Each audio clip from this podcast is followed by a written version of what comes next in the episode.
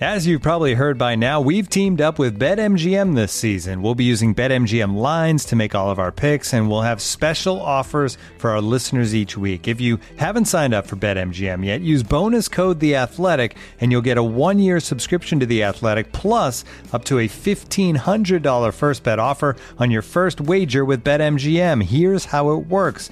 Download the BetMGM app and sign up using bonus code The Athletic. Make your first deposit of at least $10. Place your first bet on any game and claim your voucher for a one year subscription to The Athletic. See BetMGM.com for terms. U.S. promotional offers not available in D.C., Mississippi, New York, Nevada, Ontario, or Puerto Rico. Gambling problem? Call 1-800-GAMBLER. Available in the U.S. Call 877-8-HOPE-NY or text HOPE-NY 467-369 in New York. Call 1-800-NEXT-STEP in Arizona. 1-800-327-5050 in Massachusetts. 1-800-BETS-OFF in Iowa. 1-800-270-7117 for confidential help in Michigan. 1-800-981-0023 in Puerto Rico. First bet offer for new customers only in partnership with Kansas Crossing Casino and Hotel. Don't forget, if you haven't signed up for BetMGM yet, use bonus code The Athletic, and you'll get a one-year subscription to The Athletic, plus up to a fifteen hundred dollar first bet offer on your first wager.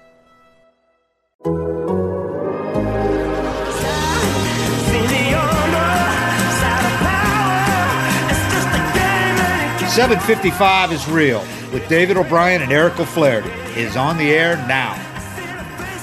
Hello and welcome back into 755 is real producer Cam here. We will get to David and Eric in just a second. Wanted to do some quick housekeeping, give you guys an idea for the rest of this week, primarily because Wednesday we will be doing another live room in the Athletic app. So on April 27th, we will be having a live room where you can engage and interact with David and Eric. You can ask your questions. You'll be brought onto what we call the stage. You can communicate with them, ask your questions. You guys can go back and forth. It's a lot of fun. We did it last week. I encourage you to go check out the live room recording that we posted to our podcast feed, which was, I believe, last Tuesday's show. So go check that out if you want to get an idea of what that's like. You can receive a notification for when we start our live rooms or when one's scheduled by subscribing to us at The Athletic. Great deal going on right now $1 a month for six months. Theathletic.com slash 755 is real. It's a great gift as well. I mean, if you're looking for a birthday present, whatever the occasion may be, make sure to check that out. Theathletic.com slash 755 is real. Also, make sure to subscribe to us on Apple, Spotify, wherever you get your podcast. Make sure to follow David and Eric on Twitter. That's at D O'Brien ATL and at EOF34. And in addition, go ahead and check out our YouTube page as well for those of you who listen to us but also want to watch us and get some other behind the scenes stuff there. You can go to youtube.com slash 755 is real. I'll have that link in the description. I guess another reason for doing this intro is because David and Eric, they hounded me. I messed up on the show stream post on Twitter. I said we were going to stream at one. We were actually going to stream at like 115. So they razz me and give me crap for like three minutes off the top of the show. So I think this is a good way to supplant it and at least give you guys some context as to what's going on. So if you want to see us get some face to face action, also see what some of our YouTube viewers are saying in the chat, the conversations they have there. Make sure to check that out again at youtube.com slash 755 is real. Uh, just to reiterate, Wednesday live room, April 27th. We will have an official time coming out soon on Twitter. So keep your eyes peeled for that. And then we will have another podcast this Friday. So Wednesday, Friday will be our next shows, including Wednesday live room. And without further ado, we'll toss it to David and Eric. But before then, just want to let you guys know you guys are awesome. Thank you for your constant support. You guys are certainly the engine that keeps this thing running. We love making shows for you. Appreciate your support. Now here's David and Eric. Hey, listen, Eric, man, the Braves are not off to the kind of start that they had hoped for, obviously. Uh, they're not panicking. I know a lot of the fans are because the Mets are pretty damn good this year. But I, I f- f- before we get into what's gone wrong, two things that are are obviously uh, either encouraging or very hopeful of what's coming up. Ronald Acuna might be back as soon as next week. It looks like it's going to happen next week. I wouldn't I wouldn't think it's going to be for the Rangers series this weekend, but I do think he will be activated for that Mets series that starts Monday up in New York. Four games in three days. Um, they're having him play He's going to take a day off tomorrow. They have an early game at Gwinnett at Tuesday. Uh, one of those weird starts they have that's 11 in the morning. Yeah. They are wisely not going to have him get up and try to play at no. 11 in the morning. so, but he's going to play uh, Wednesday night, seven innings, and then Thursday night, nine innings, at back to back in the outfield. And I know the plan was to have him work up to consecutive games and then three straight games in the outfield. So to me, that tells me they're going to, unless they just scrap that, tells me they're aiming for next uh, for the for the series in New York on Monday. But the point is, it's coming back a couple of three weeks earlier than they had anticipated. You know, initially they said maybe he'll be back early May for to DH and late May to uh, play in the outfield, but it's going to be all come back to play full bore in the outfield because that's what he's doing down there, playing mostly in the outfield. He's DH'd a couple times. He's looked good. He's actually playing. He's a little more active than Snit thought maybe they had they had hoped he would be with the stealing bases and scoring yeah. from second and all that. They probably wish he tempered a little bit, but they also know you can't really tell the guy to go at eighty percent, you know, because that's he'll end up getting hurt if they do that. Yeah, and I mean if it's if he's going to do that when he gets up anyway you know, it's kind of good to get that out of the way, even if he, you know, and maybe he even did it without really being asked to or authorized to, and he just he's yeah, playing he's the way playing. he plays, yeah. you know, and so once he does those things, you might cringe a little bit and be like, "Shit, we wish he wasn't doing that yet," but he does it, and it's kind of like he just passes the test early. Yeah, and eh, the purpose of having him play as many games as he's playing down there is to build stamina because while right. he's able to do this nobody thought he wouldn't be able to sprint. You know, he's been doing that. He's been working on his legs now for for you know eight months. I mean, he's going to be strong. Uh, they want him to build stamina, which you're only going to do by being out in the field. People don't understand what it takes to, to play the outfield for three hours. You know, oh yeah, you're standing around, you're jump, going back and forth, especially you know if he has to play center. But um, you know, he's likely he's more likely to get hurt if he's worn out, if he's not used to playing out there, and then tries to do some of those moves. You know, whether it's in the outfield or, or scoring from second and all that. Uh, so they want him to build up stamina. They're just trying to do everything they can to prevent a re-injury. You you can't do everything obviously without putting him in bubble wrap and telling him to never run hard and all that, which you're not going to do. But they can be take the doctors and trainers' advice and build him up to that, which is what he would be doing in spring training. You know, this is basically his spring training right now.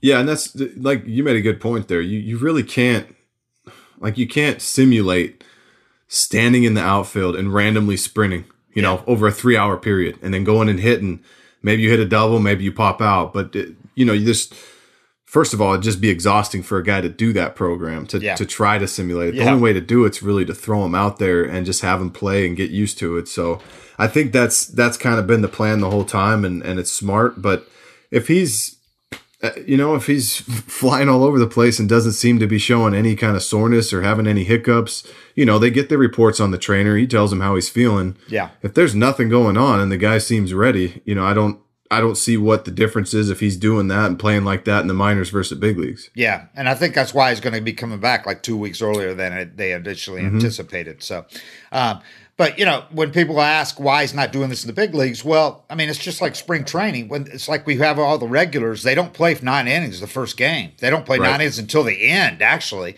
they they really ease them into that. The big guys don't play. They play one game like three at bats, then they don't yeah. play the next day. Then they play three at bats. You know, and they slowly work into it. So, yep. and just because a guy steals a base in his first game in spring training, you don't say, "Well, let's start the season." You know, yes, he's ready. they work up to it. So. And you yeah. got to remember, he's facing AAA pitching right now, which is yep. guys who either aren't ready for the big leagues or journeymen who weren't good enough to stay in the big leagues. Yep. All right, you know, he's not facing the guys he's going to be facing when he when he steps in there against the Mets. Yeah, yep. you know, especially with the starters they've got right now, and they haven't even had Degrom, and the other guys are pitching great. Yeah, uh, you know, just luckily with him, he's got so much bat speed and he's so talented. There's yeah, there's not really a pitcher you could throw at him that's right. going to faze him, but he it, it does help you get your feet under you to face some lesser competition and and you know see pitches from guys that aren't throwing 104. You yeah. know, and get your timing, um, you know, and everything. Yeah, in the outfield, it, you know, you can power shag in the outfield before games, but it's different taking the bat, ball off the bat in games. So they just want him to do a lot, you know, and be ready so that you don't have to work towards that. Once he gets here, he's ready to f- go full bore. Um, and, and you know, I, I, I just, you know, I get a lot of questions on, and we've gotten these now for two weeks on Twitter. Is why he's playing in minor leagues when he could be doing this up here because the Braves could use him. Well, I would just ask people to say to yourself, because this obviously isn't about service time or anything like that. The Braves have nothing to gain by having him down there as far as that's concerned. So ask yourself, do the Braves team officials not have a hell of a lot more vested in this and ha- and on the line in this than you or I or the fans do? Yes, they do. So there, it's not like it's a conspiracy. You know, they want him to be here as soon as he can help the team play. And if they thought that was yesterday, he'd be here. There is absolutely no reason why they would be putting him down there as anything but you know what I'm saying? Yeah. Well, they have I mean, a lot more on the line than we, than we do. Yeah. Uh, well, you you got it's a controlled environment. Right. If if right. you have to yank him from a game or give him 2 days off, right. it, it, you know, I'm not going to say the minor league season doesn't matter, but it's for development. It's mm-hmm. you know, winning the PCL or you know the, the Gwinnett winning a championship doesn't really serve the organization. I mean, it's a cool you know you give the guys the pat on the back, but when you have to start taking guys out of your big league lineup or giving extra days off to right. guys in your big league lineup, I mean you only have so many roster spots, and once you take them off the 60 day, somebody's got to come off the 40 man, right? Right. So you you're you're exactly. you need that spot too to, to be able to manipulate and use and so you just you got to put him through the test and make sure all right he's ready. We're taking him off the 60 day, we're activating him and he's playing every day cuz you can't you can't mess around like that with like you can with a AAA lineup. And he hadn't played 9 innings until yesterday, until Sunday's right. game. So you can't be playing guys six innings. And right, and and and resting him every other day. So I know you. A lot of people would say he's so good that it's worth having him, even if he's not playing every day. Well, you can't do that. You can't go shorthanded. I know you ended up doing that with Duvall when he had a family emergency, and you know you go shorthanded when you have to, but you don't plan on that. You can't say Acuna's so good that we're going to have him here to play six innings, then nine innings, then rest the day. So anyway, I know he's so good too, but you also can't have him come up and ha- not having faced elite pitching, you know, because AAA is as close as you're going to get, but you can't throw him in rookie ball and say he's raking there. Right. Then have him come up to the big leagues and the game's a little fast for him because he's had a year off yeah. and he's hitting a buck 10. You know, yeah. you want to make sure he's he's back to normal and ready and seen good pitching. So I mean, it's not like it's this isn't wasted time. You know, it's yeah. it's something you just have to go through with a guy.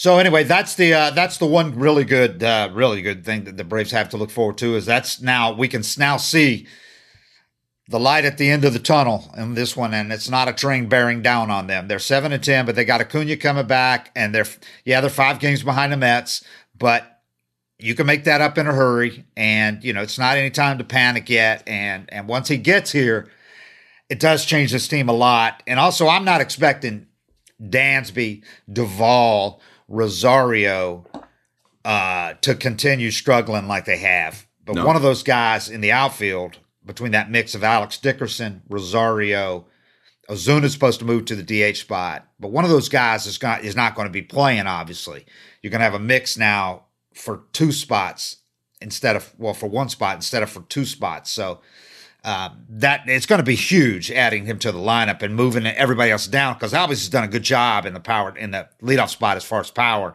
But to move him down the order where he can get some RBIs, hitting some of those home runs with runners on base, have Acuna at the top, the lineup just changes dramatically when he's added at the top. And it's a lot more stress on the guys hitting 185 when it's a 1-0 game.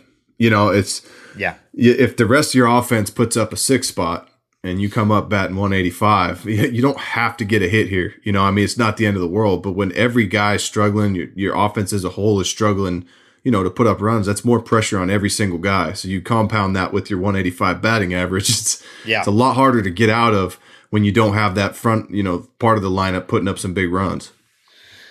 The other thing, the other uh, thing that the, the Braves have, uh, most encouraging development of this early season, because there have been several, obviously, Matt Olson, the way he's played, um, what you've got from uh, Austin Riley coming off that la- that breakout season he had last year. He's looked like that same guy this year, basically sitting 300 with power, huge OB, uh, OPS. Um, what you've gotten from a couple of young young pitchers, uh, has been really encouraging. But I think the biggest thing so far has been the transformation, yep. the coming out of Kyle Wright, because yep. this guy has been. We've talked about him, and I tell you, this is, this goes back to what we've talked about. It's a good thing we're not making the decisions because you said you would have traded everybody. I would have gotten rid of Kyle Wright. I Yeah. will admit that, and I would be so wrong right now because it took more. It took longer than they anticipated, longer than anybody hoped. But this guy now looks like the number five pick overall in the draft in 2017. He looks like an absolute stud, an ace now. He's pitching terrific in his three starts. It's not one or two. No. It's three really good starts, and he's getting better. I mean, he just to me it doesn't look anything fluky. He's just dealing. And the Uh, stuff's There's no always been there. and mirrors. And you've always talked about his stuff, even when he was Yeah. struggling. You talked about how great his stuff was. He's You- put it you all could- together now. I feel like in past years you could just see that lack of confidence, you know, kind of pitching a little timid, nibbling around the zone. And you could see it in his body language too. Um, I don't know if somebody talked to him or he just said, you know, screw it, I'm I'm going down in flames.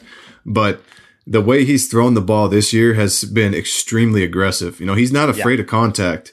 And by not being afraid of contact, all his pitches are nastier. They're in the zone and he's getting more swings and misses because he's just challenging hitters. You know, I haven't, if you watch the way he's finishing pitches, the direction of his body, Yeah. and just like the, you know, the viciousness of, of the, the, the last, you know, 5% of his delivery when he releases the ball and just whips through. Yeah. It's, I don't remember him throwing the ball like that last year, but hitters feel that. Eric, let's hear from today's sponsors. Looking for an assist with your credit card but can't get a hold of anyone? Luckily, with 24 7 US based live customer service from Discover, everyone has the option to talk to a real person anytime, day or night. Yep, you heard that right. You can talk to a real human in customer service at any time. Sounds like a real game changer if you ask us. Make the right call and get the service you deserve with Discover. Limitations apply. See terms at discover.com/slash credit card. Looking for an assist with your credit card but can't get a hold of anyone? Luckily, with 24 7 US based live customer service from Discover, everyone has the option to talk to a real person anytime, day or night. Yep, you heard that right. You can talk to a real human in customer service anytime. Sounds like a real game changer if you ask us. Make the right call and get the service you deserve with Discover. Limitations apply. See terms at discover.com/slash credit card. Well, just so happens I'm writing a story on him later today that should be posted tonight, and it's going to talk about all that stuff you just mentioned. The move, the transformations that he made, the the work he did in the offseason on his delivery, the decision last year, late in the year, to go with a curve back to the curveball, which was so good for him in college and early minors. But he worked away he worked away from it towards the slider because the analytics said, you know, slider and fastballs up in the zone is what you want to do. He got away from using that curveball. He's back using it now as his primary, as his best pitch. And the direction you're talking about, Stan. He said he he said he could take two. They got a guy showed him. He worked with this this uh, famous uh, guy that works with on delivery and foot and foot placement and all that and athletic movement of pitchers in the offseason. Guy named Ben Brewster. Okay. Uh, he worked on with him in Nashville a lot in the offseason and with the guys up at up at uh, Vandy.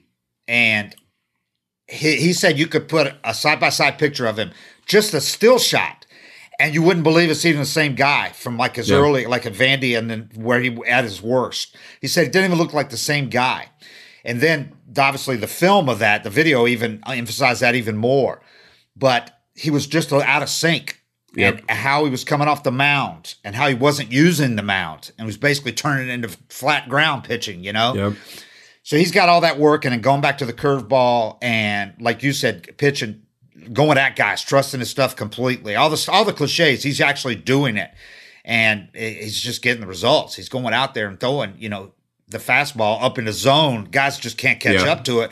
When they've also got to be aware of that nasty sinker and that curveball Yep. that he's throwing. Both of them great, and he's Well, also got yeah. the change too in his back pocket. He's got that change up. he- He's got everything's good, but you know maybe that's the thing. Maybe that's why he's able to finish with all that confidence and aggressiveness is because his stuff has gotten better. I mean, you know, this is it, the, the two feet off each other. So if you just go out there throwing shit salad, Yeah. right down the middle, and it's like I got big balls Yeah. and I'm challenging everybody. Right. You know, that's not enough to just have balls and be going after guys. Your stuff has to be able to play. But I think with Kyle the whole time, you've been able to tell he has the stuff Yeah. and and he hasn't just hasn't pitched with that confidence and, and aggressiveness that you're seeing out of him this year. But it you know it can be just a little, and that's why it's so hard to analyze pitchers, but it can be just a little change in direction, gets you a mm-hmm. little more extension, gets you a little more life on your ball. And all of a sudden you do make a mistake and you throw a fastball right down the dick, but it beats the hitter to the spot and you get a foul ball. Yeah. Now your confidence just creeps up a little bit. You're going to make Yeah. a better pitch and, and keep, keep challenging hitters. But when you are pulling off it, you know, like we've seen when Fried gets into a slump, he kind of pulls off and pushes it. The Yeah. hitter sees it for that extra second and then they shit all over it. And then you start questioning your stuff. So it's kind of like, you know, all that feeds off each other, but there's two different ways to go.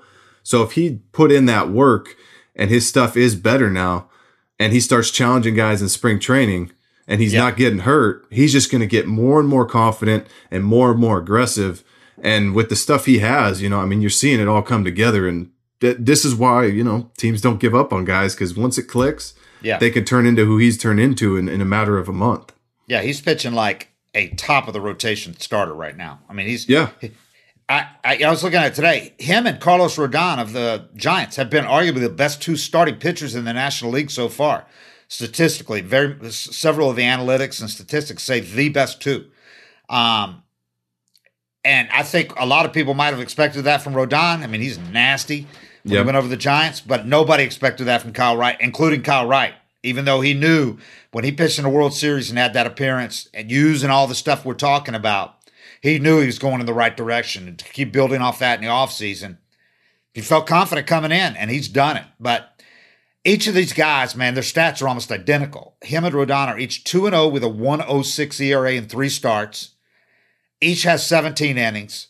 Wright has a slightly better whip, 076 whip to Rodon's 082. Rodon leads the NL with 29 strikeouts, 17 innings. Wright is second in the league in strikeouts with 26, also 17 innings. Rodon's walked six. Wright has two walks. Yep. The guy's got 26 strikeouts and two walks and a 180 opponent's batting average. I wouldn't have taken that bet.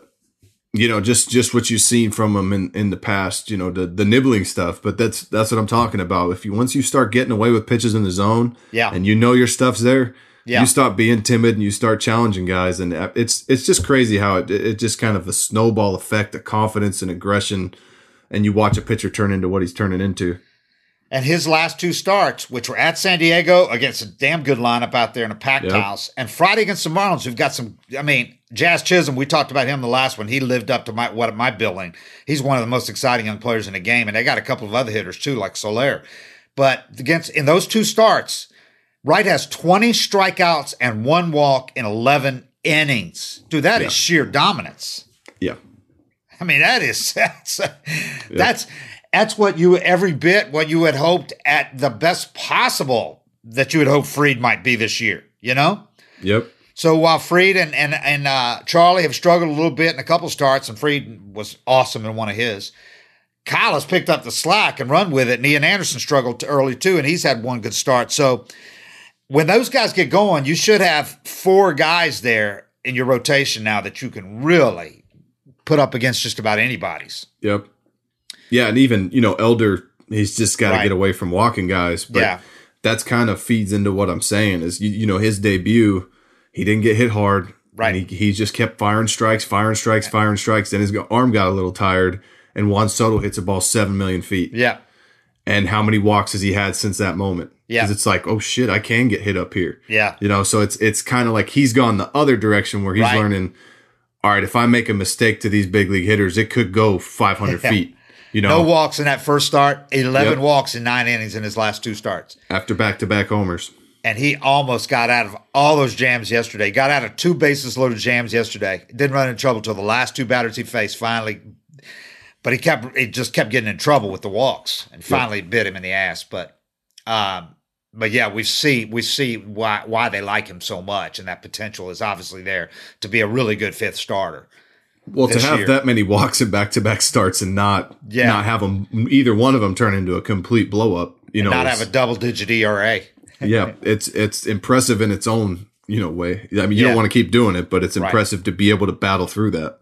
We talked a little bit about Kyle. Uh, I just I'm going to do that story later today. I hope you guys read it because he really I thought this guy's really well spoken and I thought he explained it in depth. Um, so I'm going to get into what because you know this has been a struggle for this guy for four years, man. I asked him, I said, "Has this been tough?" Because if I was in his shoes, I would have got depressed, man. Because you, you know, you so much expectations heaped upon you. You make your debut the year after you're drafted, in a matter of months after you're drafted, and uh, you know you show f- so many signs here and there, flashes of brilliance, but then so many other times where you just look like you got no hope. Like mentally, you can't hold it together when something goes wrong. So he's had a lot of people bail on him, and, and you know he's been ripped to shreds in the age of social media. In the old days, it wouldn't have been a big deal for him to take this much long to get here, but you know this in this day and age of you know get rid of this guy. There, there's been a lot of people that have bailed on him. Well, I think know, it's always been get rid of this guy, but those people just didn't have a voice. you know, right. it's the it's, social media lets the the worst people speak. You know, and that's, that's part of why no athlete should have it. Yeah.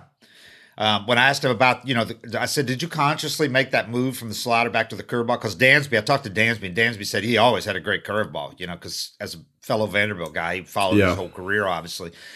And uh, and and Kyle said, so like in college, that was my pitch, the curveball. He said I was mostly fastball, curveball, and that was pretty much it. I would mix in an occasional changeup and cutter.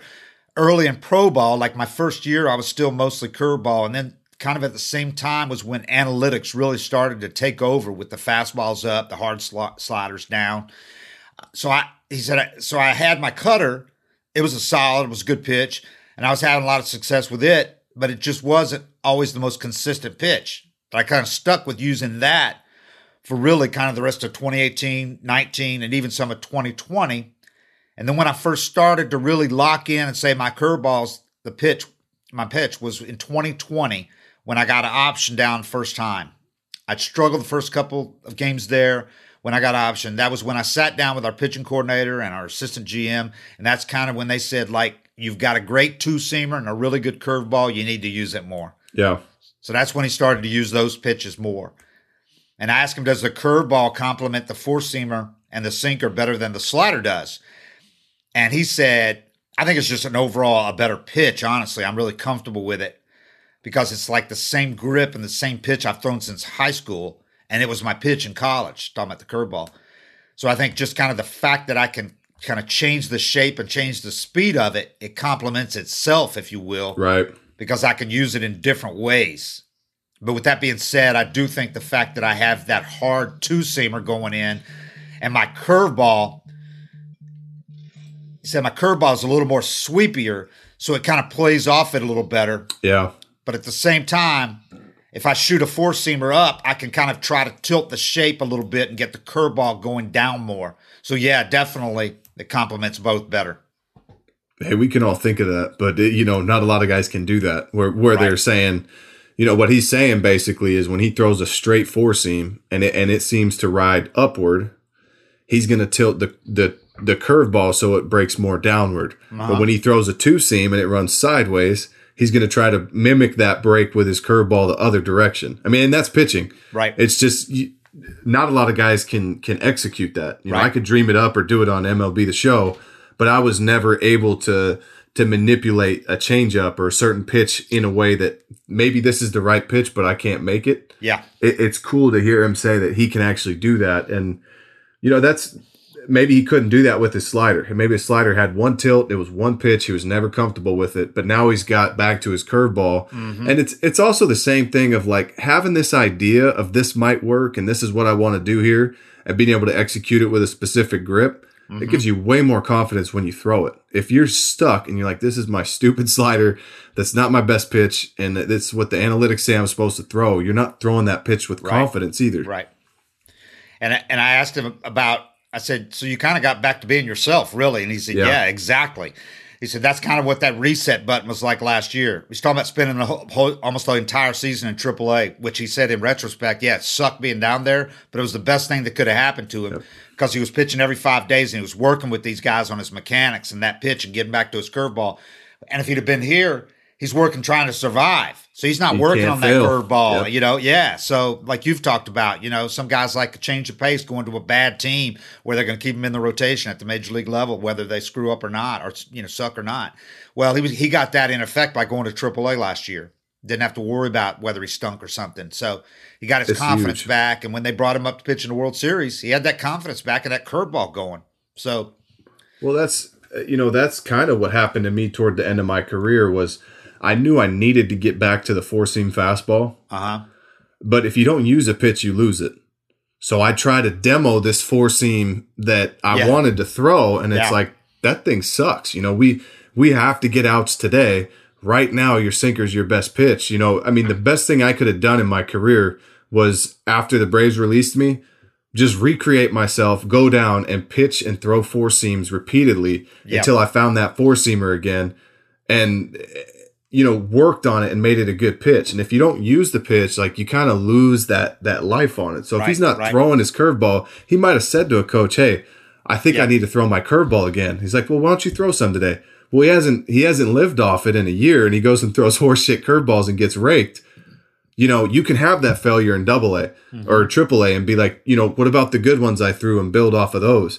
But when you're making a major league start Right. and you're like, I want to mix in a curveball today, they're like, fuck you. You Yeah. we need you throwing your best shit today, right Yeah. now. We can't have you go out and experiment. We're trying to make the playoffs. So Yeah. I mean that's that's when going down to the minor leagues can really benefit a guy, and it, and it sounds like it did. Absolutely. Um, and just just the last thing, and again, there's going to be a lot of this stuff in the story I'm going to write about him today. But I said, how rough has it been the last four years, kind of going back and forth? You know, having a good game, but then three bad ones, getting sent down, all that. I said, Oh. were there, I said, were there ever times where you started doubting yourself at all? And he said, oh, 100 percent. He was honest. A lot of guys wouldn't admit Every that. He- time I woke up, he said, "Yeah, there were definitely times where there's that's kind of what it was. I feel like I had lost confidence." He said it was really my mechanical leading to my mental. So in 2020, kind of when I got first got option, I started working with Zach Sorensen, who's the mental performance coach for the Braves, and he helped me a ton that year. And honestly, that year when I started pitching well was really all honestly just mental capacity, all my routines, but my mechanics still weren't where I wanted them to be. And I didn't realize that because I was having some success. Just like I said with the routines, that was a big piece for me in 2020. I started getting back to doing all those things, just having my routines, knowing what I'm starting to get out of whack and how to get back into it, using using the uh, the reset, all that stuff. Um, so when he when he did applied the mechanical part of it last year and kind of put it all together with the curveball and all that. He had figured out the mental part of it. It just kind of all came together. And now when he gets out of whack, he knows how to get back in rather than you know kind of losing his mind for a while. well, and you can get out. You can afford to get out of whack when you're confident. Yeah. You know, you you can't afford to to not be confident and be out of whack. Like you're giving up ten. You know, but once you build that confidence, now if if he runs into a little uh, spurt this year where his mechanics are all jacked up and he doesn't feel good, Yeah. he might not even know he's off until he gets hit a little bit, but he'll still have the confidence to grind through that inning and, and get his way through it. And then he can look at it after the game and, and analyze it and be like, here's what I was doing wrong. All right, I see this. But when you're not confident and you show up out of whack that day, Yeah. you know, that's why you have to at least have one of them. Like you either got to have the stuff or the confidence. But when you show up out of whack Yeah. and your stuff sucks and you're not confident and you're nibbling, you're just begging to give up a 10 spot.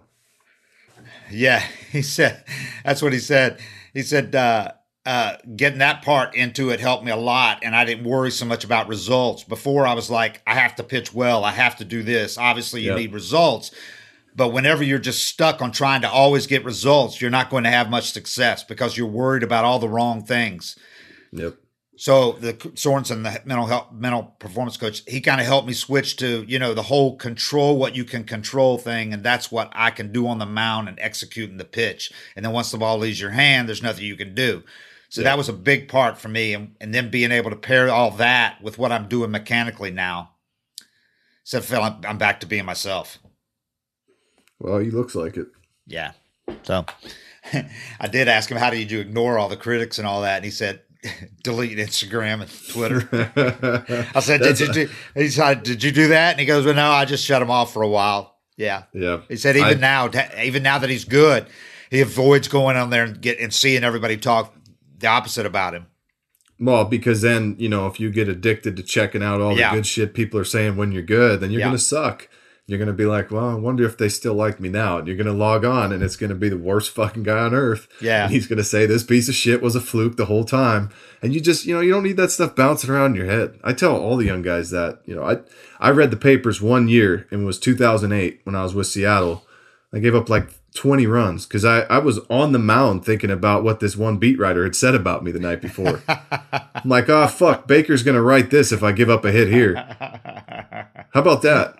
I mean, That's brutal, man. so I hope nobody ever went to the mountain thinking about anything I wrote about him. they probably, I mean, you know, I mean, I was being a bitch at the time, but you, this should never happen. But I just remember thinking, like, oh shit, this is what the guy said I was going to Yeah. do if, you know, if Yeah. I face this lineup or something like that, right? Right, And right. Remember jogging to back up home plate and this beat writer's on my mind. And, but he also, he also, he's a really bright guy. And he also said, because there's some stuff out there, and he goes, and I understand people's frustration. They love the Braves and they want us to be good.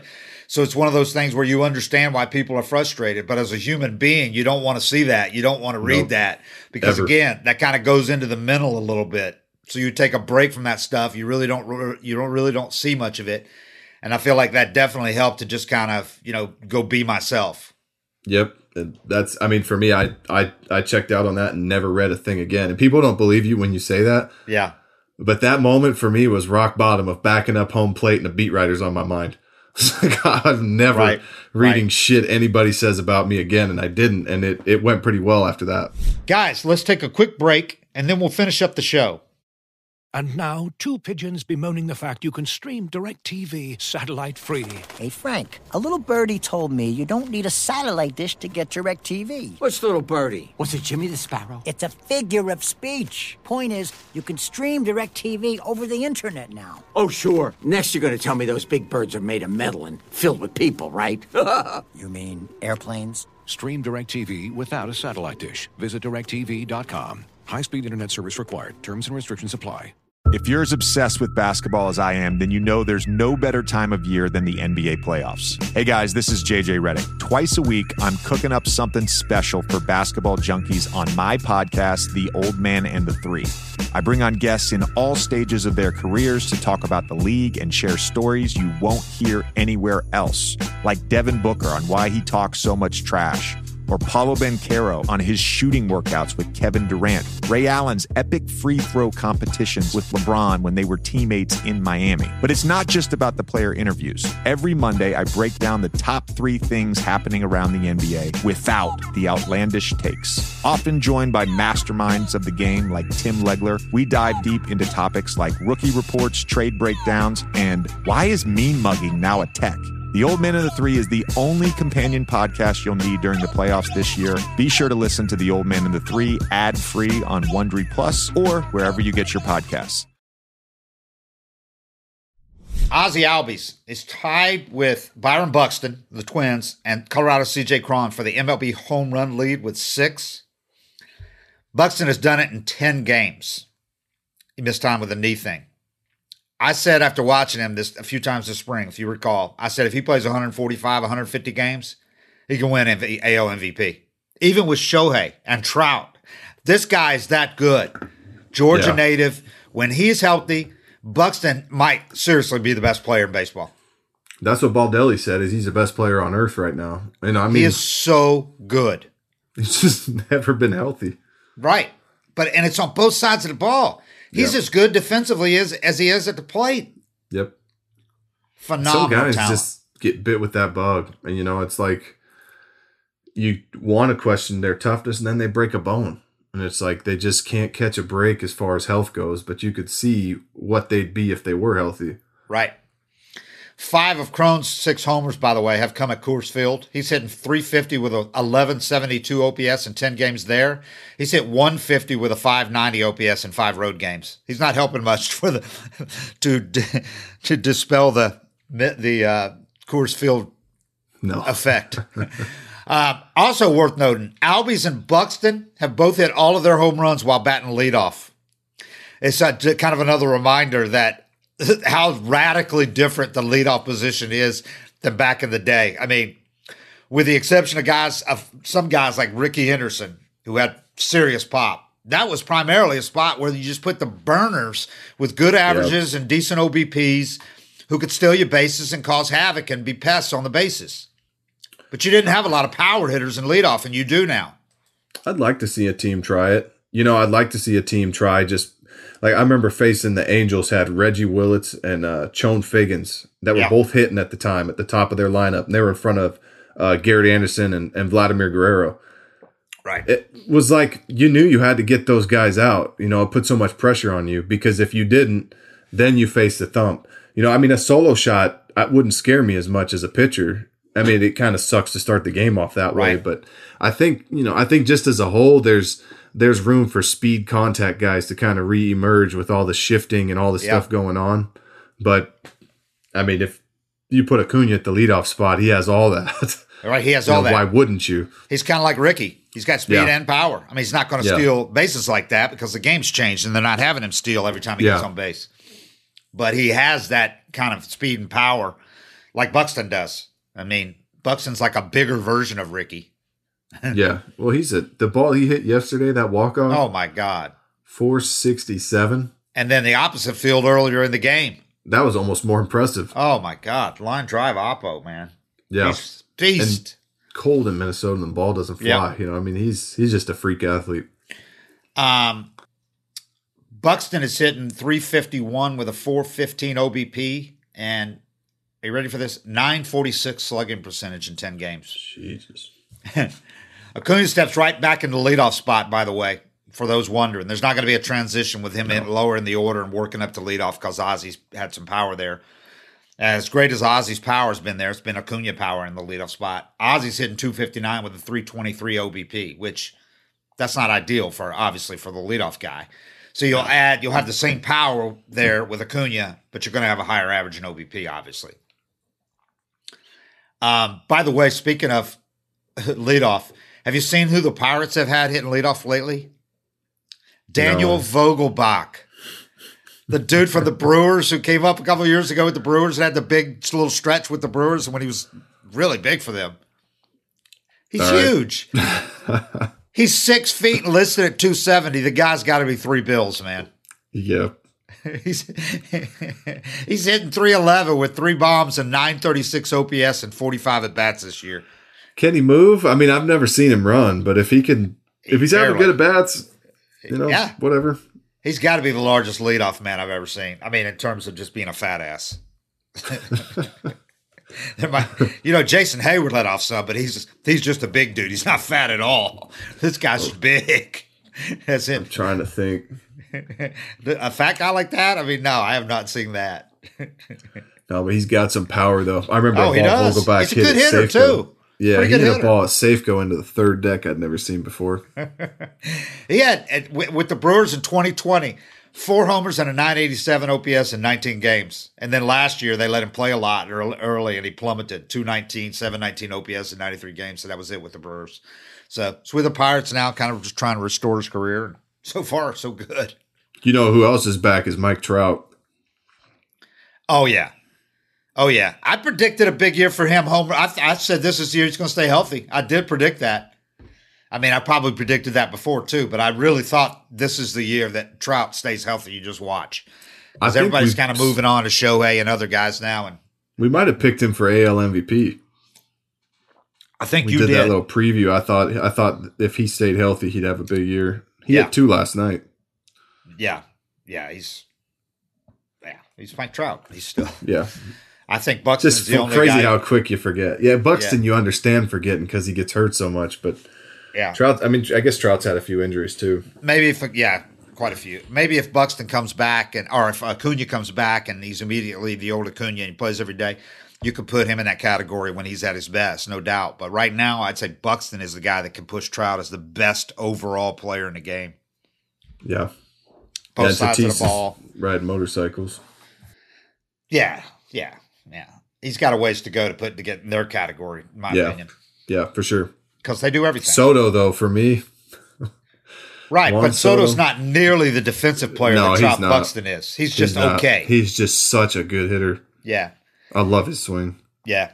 And you know, Soto, I think is going to really, he's going to pay the price for not having any help around him because you're seeing Yeah. it now. Look at the walks just piling up.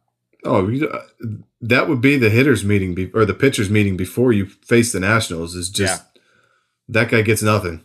you know, Yeah. if it's two outs, nobody on, and we're up by five, go ahead and pitch to him. But if he comes up and that bat matters at all, just get the guy behind him. Yeah. Yeah. I mean, it's he's got Nelson Cruz behind him, but Nelson's hitting 177, and Nelson's pitchable. Juan Soto, I don't know how to pitch to. Yeah. That's the two. That's the only two in the order, really, though, Yeah, that you have to really worry about. Uh, by the way, the Reds had not won a game since beating the Braves two out of four. They had not won another game until this weekend. They finally broke through. They had lost like 10 in a row, 11 in a row. They are terrible, man. I, I, I, when these teams do these tear down, I hope they lose 150 games. Yeah. every team that does it, I don't For- feel any sympathy. For Votto's sake, he needs to go to. He needs to be on a decent team for this stretch drive. I don't know how much he's got left on that contract though, but man, that's that's a shame. His career is going to end in, with that. Sorry, crew there. But uh, anyway, Braves are seven and ten, exactly the same record they had a year ago. By the way, is that weird or what? And they've and they're struggling in kind of the same ways. Last year, rotation early on, the best Fried and Fried and uh, Charlie struggled early on. Bullpen struggled early on last year. Uh, hitting, they had several guys that weren't doing anything early last year, including Riley. Remember, he didn't have an RBI or extra base hit for like 15 games. Freddie started slow last year. It's just, as Snit said when I asked him yesterday, he goes, it's eerily similar to last year. Yeah, But difference being the Mets are, are really good. I mean, last year they were in first, but this year they're legitimately in first, and they're they're a much tougher team. I, I don't see the Mets collapsing like they did last year, and they haven't got an inning from Degrom yet. Uh, assuming he comes back sometime midseason, that rotation, man, they've got three guys in it right now that are pitching great, and you add Yeah. him and woo, Carrasco, Megill, Scherzer. If they're, if they're still like this at the All Star break, I'll start getting scared. And Lindor, different player now, man. Yeah, but that's been a big change. Back to Cleveland. Back to Cleveland, Lindor. So anyway, all right, big week coming up for the Braves. They, they got a chance. Uh, you know, I, I I really thought that they would take two out of three at least from the Marlins. They lost two out of three. Um, they need to they need to do something against the Cubs because the Cubs are not very good. They got three against the Cubs. They got a chance to really have a big week leading into Acuna's return because then they go to Texas. Texas is like five and ten. They play down there, and then you go to big. uh, You know, no series in April May is huge, but you got a big series just to kind of test yourself early against the Mets. I know the Mets are going to view it as big to establish that they're the new kings of the division and all that. And you got three, four games in three days up there, including a doubleheader. Part of that weird schedule where they're making up those games that were lost that first week. So you got a scheduled doubleheader on Tuesday. So four games in three days. You got a chance to really do something there if you can go up there, you know, get on a roll before you go up there, get close that gap a little bit, and just kind of feel better about yourself as uh, as May's getting going getting into gear. Yeah, I think you know you, pretty soon you're going to start getting more consistent starts out of the starters too. You know, I mean it's it's been really convenient that Wright's done what he's done, but Ian, you know, Max, Charlie haven't quite been. Max's last start was sick, Yeah. but you know they haven't they haven't done what you expect them to do. But you get all you if you get all four starters rolling, Right. Uh, and you- Charlie Stuff's still almost Yeah. identical to me. I and that, that's what doesn't stuff. scare me about it. Yeah. You know, I mean, Ian, he had a rough start and a good one, but his stuff's still there. You know, I mean, it's and he's always a slow starter. Charlie's stuff's there, Max stuff's there. Kyle's never looked better. Yeah. You know, I don't, I don't, I don't worry too much about this team. And I don't think, you know, the guys in the bullpen forgot how to pitch. You know, I'm not worried about really Minter. He's had some bad out, couple of bad outings. McHugh's had a couple of bad outings. Uh, Matzek's looked good. Jensen Jansen's looked great uh, Yep. since gave up a couple of bloops in the in the first game, but he's been pretty much perfect since then. Um, I, I, I think the bullpen's going to be fine. O'Day's look good. Yeah. Uh, no, bullpen's fine. Yeah, but you know, just I, I know nobody wants to hear that comparisons to last year, but it, they really did struggle It's in the all same the same shit. ways early last year, and then they just got rolling and. You know, and they got a GM and they got some money that they're not going to sit on their hands. If they do need to make some moves at midseason, they will if it comes to that. But you're about Yeah. to you're about to add one of the five best players in baseball to your lineup. Remember Yeah. that. So Yep. that that's pretty big. All I'm right. not worried. All right, 755 is real. We'll do this again Wednesday. We're going to have one of those uh real one of those rooms so you guys be prepared to talk live on the air. And be Can't wait. nice. Be nice, or else we'll we'll stop the call and you'll be banished forever from our airwaves. All right, that's it. 755 is real. We're out.